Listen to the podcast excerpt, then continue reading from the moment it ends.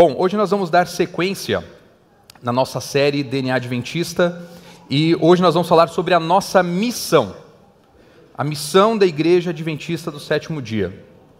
Se você for é, no site da nossa igreja, você vai encontrar lá uma declaração de missão que diz o seguinte: Nossa missão, fazer discípulos de Jesus Cristo que vivam como suas amorosas testemunhas e proclamem a todas as pessoas o Evangelho eterno das três mensagens angélicas em preparação para seu breve retorno. Essa é a nossa declaração de missão como Igreja Adventista do sétimo dia. E é interessante que essa missão ela está conectada diretamente com o que nós estudamos na semana passada. Nós falamos ali um pouquinho sobre o, o estudo do capítulo 10 de Apocalipse, que tem ali quase que a certidão de nascimento do movimento adventista e, de maneira especial, da Igreja Adventista do sétimo dia. Quando nós chegamos ao final, ao final do capítulo 10, nós, nós encontramos ali a ordem dada a João e também dada ao povo de Deus nesse momento da, da história. A ordem é: ainda é necessário que profetizes a respeito de nações, povos, tribos e línguas. E no capítulo 10, então, no capítulo 11, desculpa, nós encontramos ali a verdade, a revelação sobre o juízo. Meça, o santuário, o sacerdócio e o povo. O juízo que aconteceria a partir de 1844. Se você pegar sua Bíblia, Convido você a abri-la aí, seja no tablet, no celular ou no físico, no papel, na verdade. Você vai abrir a sua Bíblia lá em Apocalipse, no capítulo 11. E nós vamos dar uma olhada rapidamente aqui para até chegarmos no capítulo 14, a partir do verso 6. Mas se você reparar o capítulo 11, ele tem aí um subtítulo que diz As Duas Testemunhas. Então nós entendemos que a partir do momento em que surge um movimento profético com uma mensagem a ser anunciada no tempo do fim, essa mensagem ela envolvia o contexto do juízo, mas ela também apresentava a realidade de que a palavra de Deus é a base de toda a crença. As duas testemunhas, o Antigo e o Novo Testamento, a Bíblia como um todo. Se você seguir um pouco mais no capítulo 12, você encontra ali a figura de uma mulher, uma mulher vestida de sol com a lua debaixo dos pés e uma coroa de doze estrelas. E você pode perceber que, no contexto de Apocalipse 12, essa mulher está representando o povo de Deus ao longo da história. Por um lado, nós temos a mulher, mas no próprio capítulo 12, verso 3, se ergue alguém contra a mulher que persegue a mulher, que faz guerra contra a mulher. E ali no verso 3 diz que esse que faz guerra contra a mulher é apresentado como um dragão, um grande vermelho dragão com sete cabeças e dez chifres, e nas cabeças sete diademas. A sua cauda arrastou um terço das estrelas do céu e lançou por terra. Esse dragão é apresentado um pouco mais à frente no verso 9 como a antiga serpente que se chama Diabo e Satanás. O dragão, o grande inimigo da mulher. Avançando um pouco mais no capítulo 13, nós vemos que surgem dois aliados do dragão que estão se erguendo contra a mulher.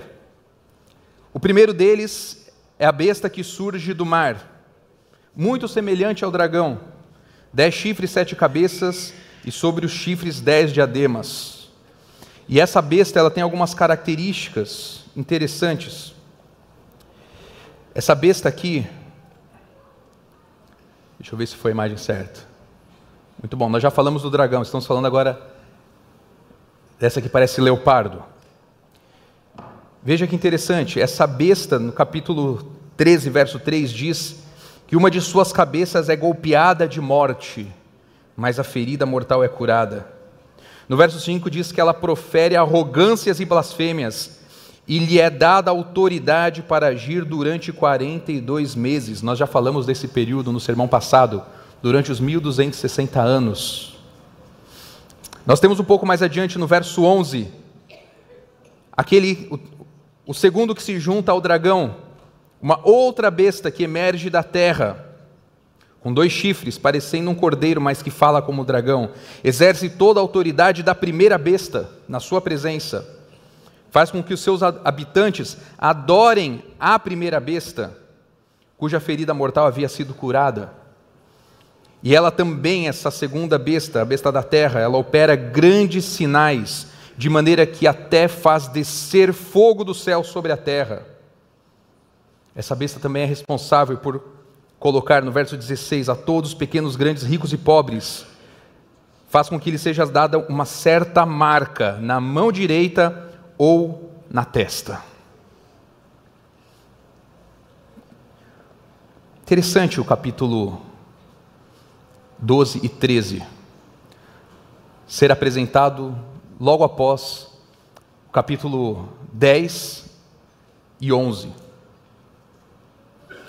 O fato é que nesses dois capítulos, o Apocalipse está revelando, Deus está revelando para João e assim para a sua igreja também, de que nos últimos dias, Satanás iria convocar uma falsa trindade, que levaria a uma falsa adoração.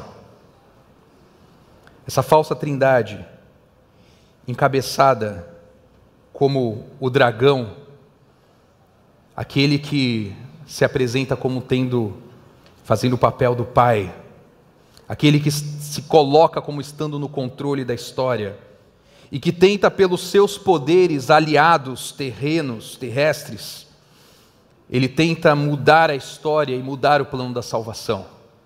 Persegue o povo de Deus, tenta destruir a linhagem do Messias. Quando o Messias nasce, tenta destruir o Messias mas ele, o Messias é levado ao céu. A besta que surge do mar, ela contrafaz a figura do filho, aceitando a adoração, perdoando pecados, até mesmo sofrendo uma ferida mortal, que depois de um tempo é curada. A terceira, o terceiro personagem, a besta que surge da terra, que mais para frente é apresentada em Apocalipse como o falso profeta. Ele contrafaz a figura do Espírito Santo. Veja que o trabalho que ele faz é de levar as pessoas a adorarem a primeira besta, assim como Jesus diz claramente que a obra do Espírito Santo é levar as pessoas a Cristo. O falso Espírito Santo leva as pessoas a adorarem o falso Cristo.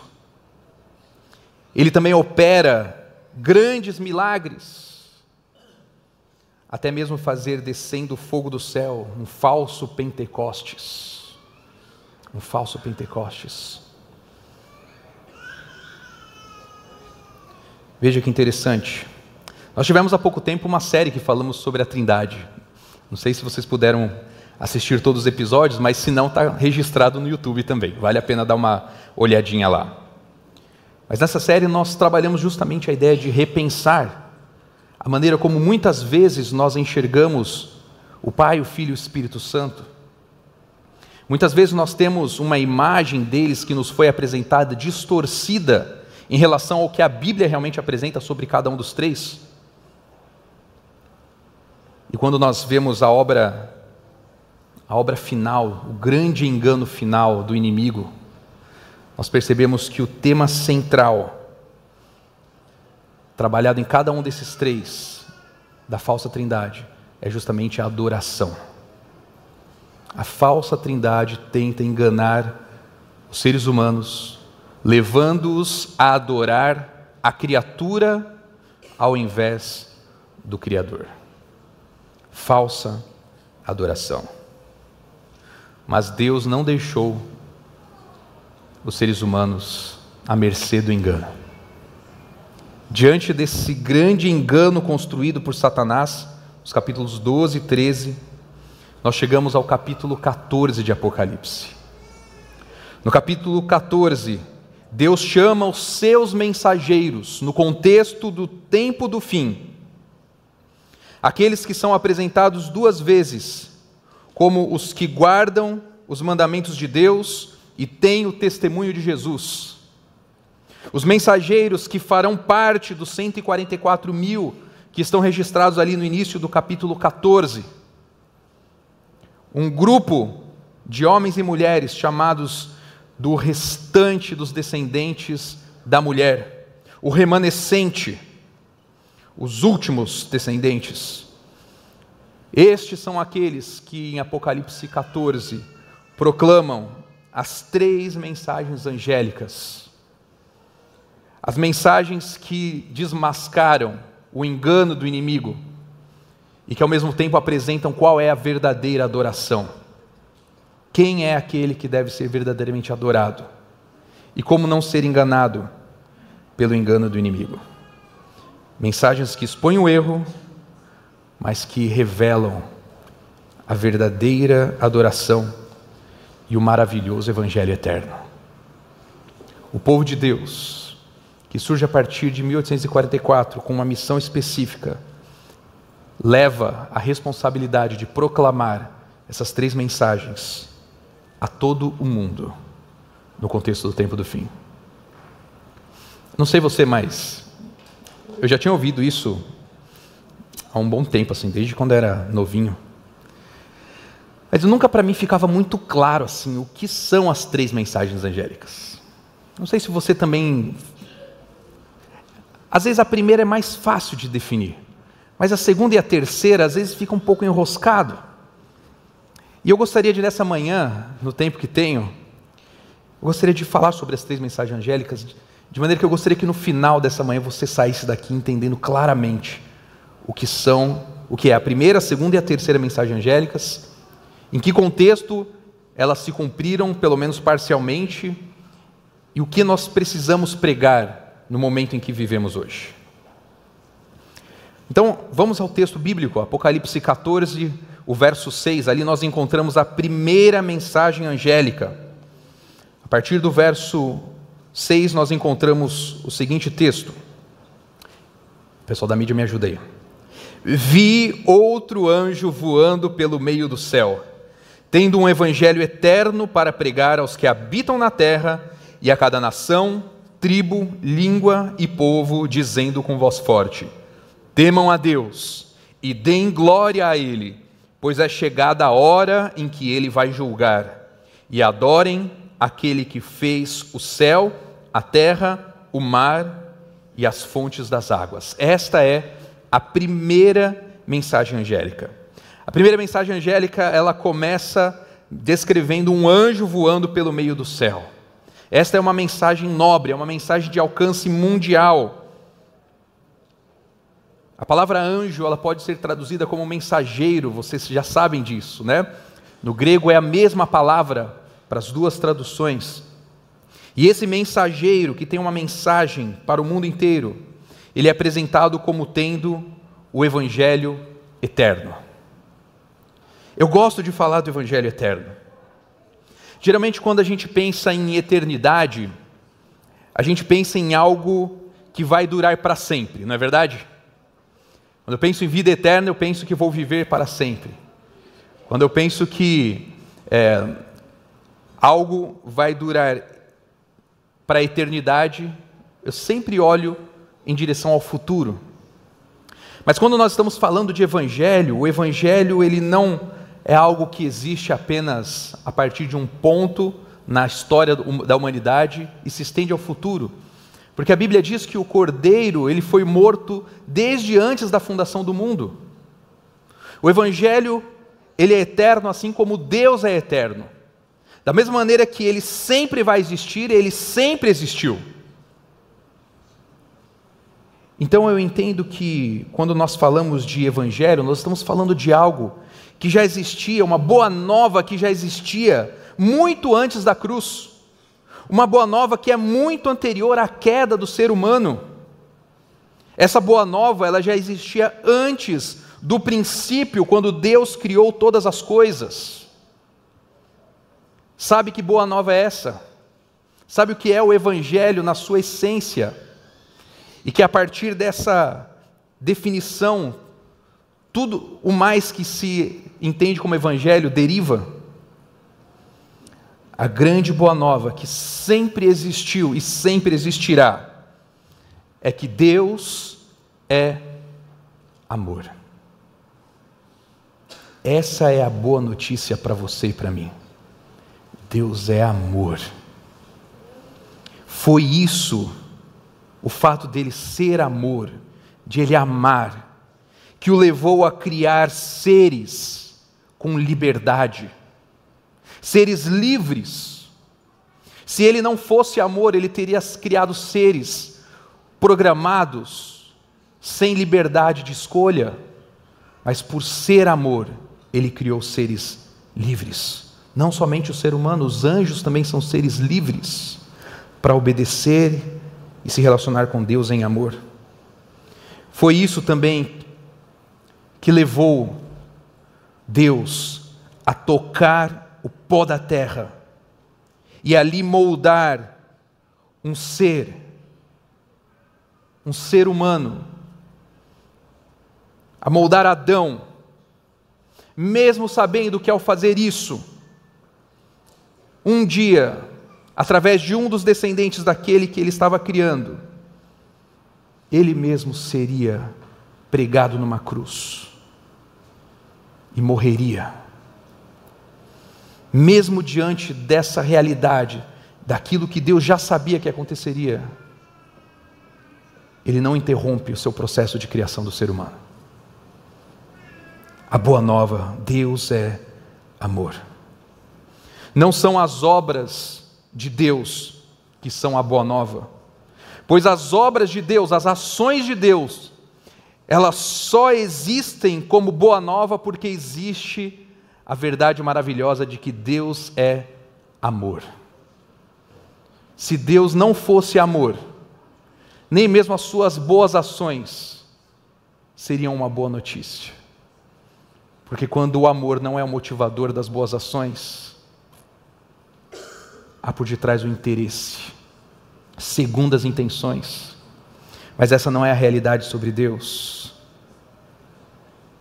Deus é amor e por isso ele criou você. Deus é amor e por isso ele morreu por você. Deus é amor e por isso um dia ele vai colocar um ponto final à existência do mal, ao sofrimento, à morte e à dor. A boa nova é que Deus sempre foi e sempre será amor. Este é o Evangelho eterno. E é por isso, por entender que Deus é amor, que o juízo ele pode ser conectado com o evangelho. Se Deus não fosse amor, o juízo seria algo terrível para nós. Seria algo desesperador, porque nós estaríamos condenados. A hora do juízo é incluída no evangelho, porque o juízo não é para nos condenar. O juízo é para nos absolver. A partir do momento em que aceitamos aquele que é o nosso substituto, o próprio Deus Filho. Veja que interessante, a Bíblia afirma claramente: todos já estão condenados, porque o salário do pecado é a morte. E a Bíblia diz que todos pecaram. Se todos pecarem o salário do pecado é a morte, todos já estão condenados à morte. E se continuamos vivos, é porque existe alguma esperança diante desse, dessa afirmação terrível. E a esperança que existe é que há oportunidade de salvação. Há um substituto que já morreu por você. Há alguém que intercede por você no santuário celestial. Alguém que é o seu representante. Amigos, se não fosse o juízo no qual Jesus nos representa como advogado, como sumo sacerdote, como juiz, eu e você não teríamos esperança alguma, por isso o juízo é boa nova, porque Deus é amor. E aqui na primeira mensagem angélica está também a grande afirmação: adorem aquele que fez. Ao compreendermos o Evangelho eterno, e a boa notícia do juízo ao nosso favor, nós somos levados a adorar aquele que nos fez. Eu posso afirmar, Deus criou todas as coisas, mas eu preciso entender que Deus me criou, Deus me fez. Esse verso 7, ele nos conecta diretamente com o quarto mandamento da lei de Deus, um mandamento que nos leva diretamente a adorar o Criador, o Redentor, ao descansar em Sua providência. Eu adoro, reconhecendo que é Ele que me sustém, não somente nas necessidades do dia a dia, mas é Ele que provê todas as minhas necessidades também de salvação e vida eterna. É nele que eu descanso. Essa é a verdadeira adoração. Livre de méritos humanos, livre de mediação humana, livre da culpa e do remorso, nós adoramos a Ele, porque Ele nos ama, independente de como estamos, e nos dá o poder, o Evangelho é o poder de Deus, para sermos transformados novamente à Sua imagem, a imagem de Jesus. Essa é a mensagem maravilhosa do primeiro anjo. Deus é amor, o juízo é uma bênção para os filhos de Deus, e nós devemos adorá-lo por quem ele é e não apenas pelo que ele faz. O despertamento religioso que aconteceu nos anos que antecederam 1844 estão diretamente conectados com essa mensagem. Uma mensagem que, segundo a profecia de Daniel, um livro que estava selado seria compreendido e pregado apenas a partir do tempo do fim, apenas a partir de 1798. Para os pioneiros da igreja adventista, e entre eles Ellen White, Embora nós compreendamos claramente que essa mensagem, tanto ela como as outras, as outras duas, elas são, se cumpriram no período do início da igreja adventista, elas continuam hoje ainda válidas e elas são ainda objetivo da nossa missão anunciar a primeira mensagem angélica Chegou a hora do juízo. Adore a Deus.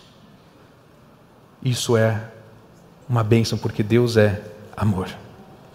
A segunda mensagem ela afirma que caiu, caiu a grande Babilônia, que fez com que todas as nações bebessem o vinho do furor da sua prostituição.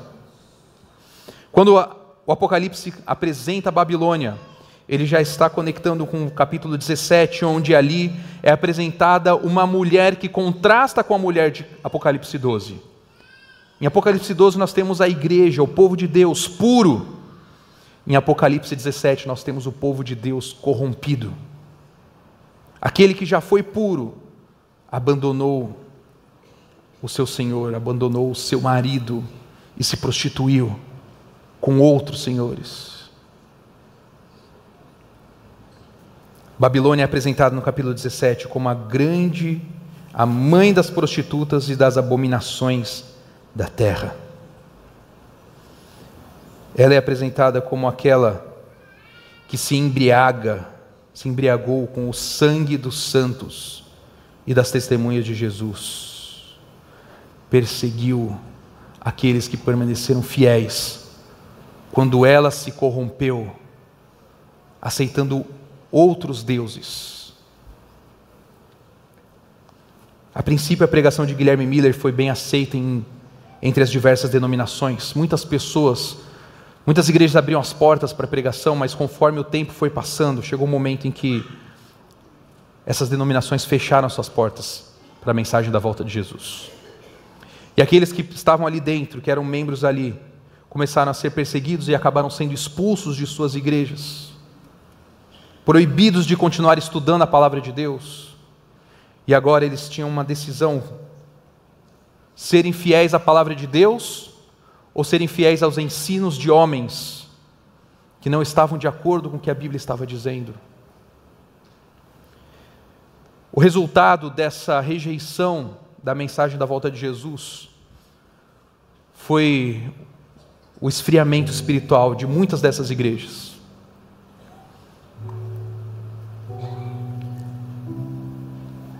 Em certo momento, A igreja cristã primitiva também passou por esse processo. Quando deixou de manter os seus olhos em Cristo e na Sua palavra, e começou a assimilar outras doutrinas estranhas à palavra de Deus. Bruno, pedi só para fazer sem melodia. A segunda mensagem angélica, ela faz menção à queda de Babilônia. A queda de Babilônia, ela não é apenas algo que vai acontecer, acontecer com aquela igreja que a princípio era pura e depois se contaminou, se tornando uma igreja misturada com um poder político. A Igreja Católica Apostólica Romana. Mas muitas das igrejas que em algum momento participaram do processo de reforma, se voltaram para a Bíblia e começaram a estudar a palavra de Deus e perceberam que muitas coisas precisavam ser diferentes, saíram da igreja católica e agora os movimentos de estudo da palavra, o movimento protestante ganhou força. Infelizmente, muitos desses movimentos, quando seus pioneiros morreram, firmaram-se apenas aquilo até onde os pioneiros tinham ido e não continuaram estudando a palavra de Deus não continuaram o movimento de reforma. E talvez a grande, a grande frase que marca a segunda mensagem angélica é: a reforma não terminou. A reforma não terminou. Ela continua sendo necessária e trazendo para a nossa realidade de igreja adventista, a reforma não pode terminar na minha e na sua vida também. Não podemos nos acomodar com aquilo que nós compreendemos da palavra de Deus quando nós chegamos aqui fizemos o nosso primeiro estudo bíblico, e a partir daí não estudar mais a palavra de Deus, ficar apenas com aquilo. Não podemos nos acomodar com as, as mudanças iniciais que nós tivemos na nossa vida quando começamos a frequentar a igreja, começamos a fazer parte da igreja, e não ter mais mudanças na nossa vida a reforma não terminou. E eu não estou falando apenas de teologia, eu estou falando de vida. Se eu e você estagnamos no nosso processo de crescimento espiritual, e a reforma para de acontecer na minha e na sua vida, a tendência é esfriar, nos tornarmos mornos, começarmos a assimilar falsas doutrinas, e o resultado é a queda juntamente com a Babilônia. É muito fácil olhar para fora, apontar o dedo e falar assim: ó, a Babilônia vai cair. Mas a Babilônia muitas vezes está aqui dentro. E se eu continuar com Babilônia aqui dentro, eu vou cair junto com ela. A reforma não terminou. O que precisa ser reformado na minha vida ainda? O que ainda precisa ser transformado? E a terceira mensagem angélica me apresenta a realidade de que existe, no momento final da história, uma polarização. Existirão apenas dois grupos. O verso 9 diz: Seguiu-se a este outro anjo, o terceiro, dizendo com voz forte: Se alguém adora a besta e a sua imagem recebe a sua marca na testa ou na mão, também esse beberá do vinho do furor de Deus, preparado sem mistura no cálice da sua ira, e será atormentado com fogo e enxofre diante dos santos anjos e na presença do Cordeiro. A fumaça do seu tormento sobe para todo sempre, e os adoradores da besta e da sua imagem, e quem quer que receba a marca do nome da besta, não tem descanso algum, nem de dia nem de noite. Aqui está a perseverança dos santos os que guardam os mandamentos de Deus e têm o testemunho de Jesus. A terceira mensagem angélica, ela deixa muito claro: só existem dois grupos. No final da história só existirão dois grupos. A marca da besta apresentada aqui, ela está conectada diretamente com o texto de Deuteronômio. Deuteronômio 6, 4 e 5, que diz: Ouve Israel, o Senhor nosso Deus é o único Senhor. Portanto, ame o Senhor seu Deus de todo o seu coração, de toda a sua alma, com toda a sua força.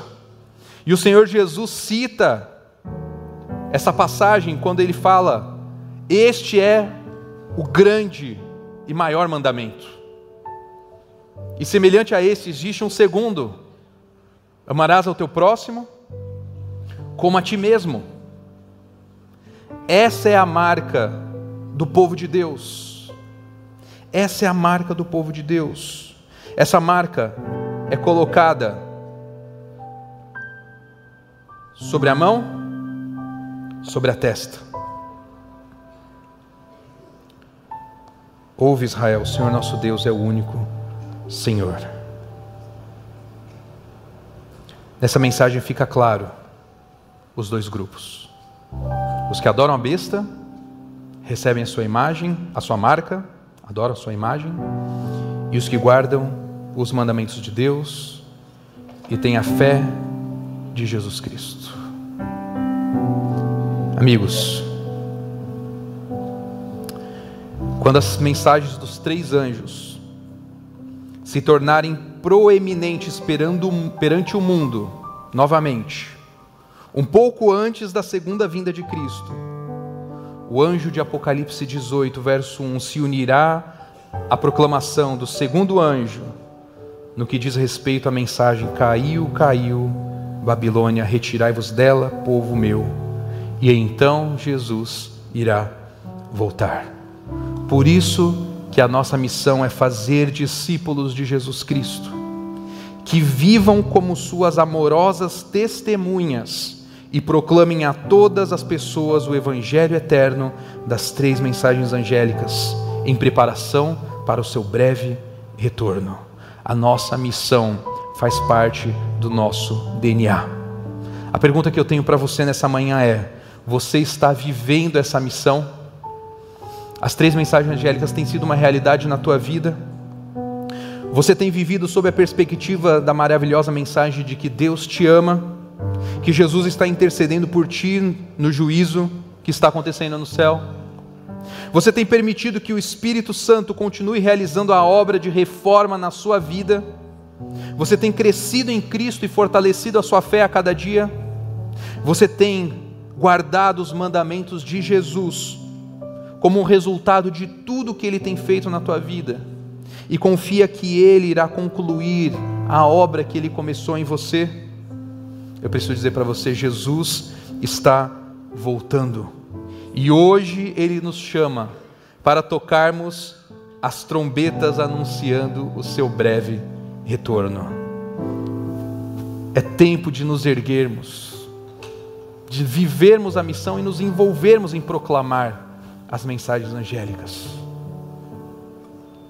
Amorosas testemunhas, testemunhas que amam amam o Senhor Jesus e amam ao seu próximo.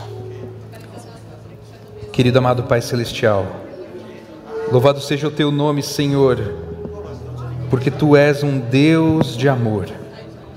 Tu és um Deus de graça, um Deus de misericórdia, um Deus de liberdade e um Deus de salvação.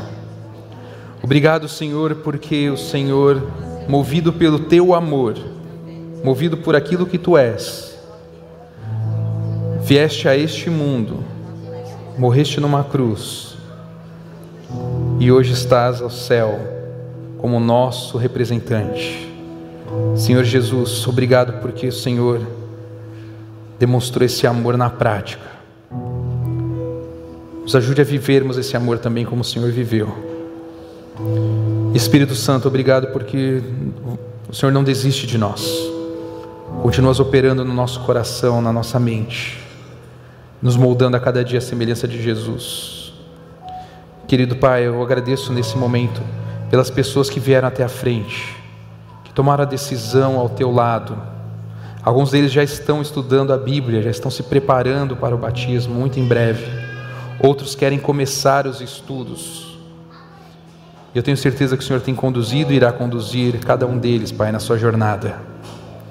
Mas de maneira especial quero orar também pela igreja que se colocou em pé, reconhecendo a missão que o Senhor nos deixou de pregar essa mensagem maravilhosa, a mensagem, as três mensagens angélicas. Obrigado, Senhor, porque o Senhor nos convida a fazermos parte da tua missão. Eu peço que o Senhor nos capacite, nos use para pregar o Evangelho eterno a todo mundo, em nossa geração, e assim podermos ver o Senhor Jesus voltar nas nuvens dos céus. Continua conosco, nos leve é, para as nossas atividades da semana, com essa decisão e essa verdade muito vibrante em nosso coração. É o que pedimos em nome de Jesus. Amém.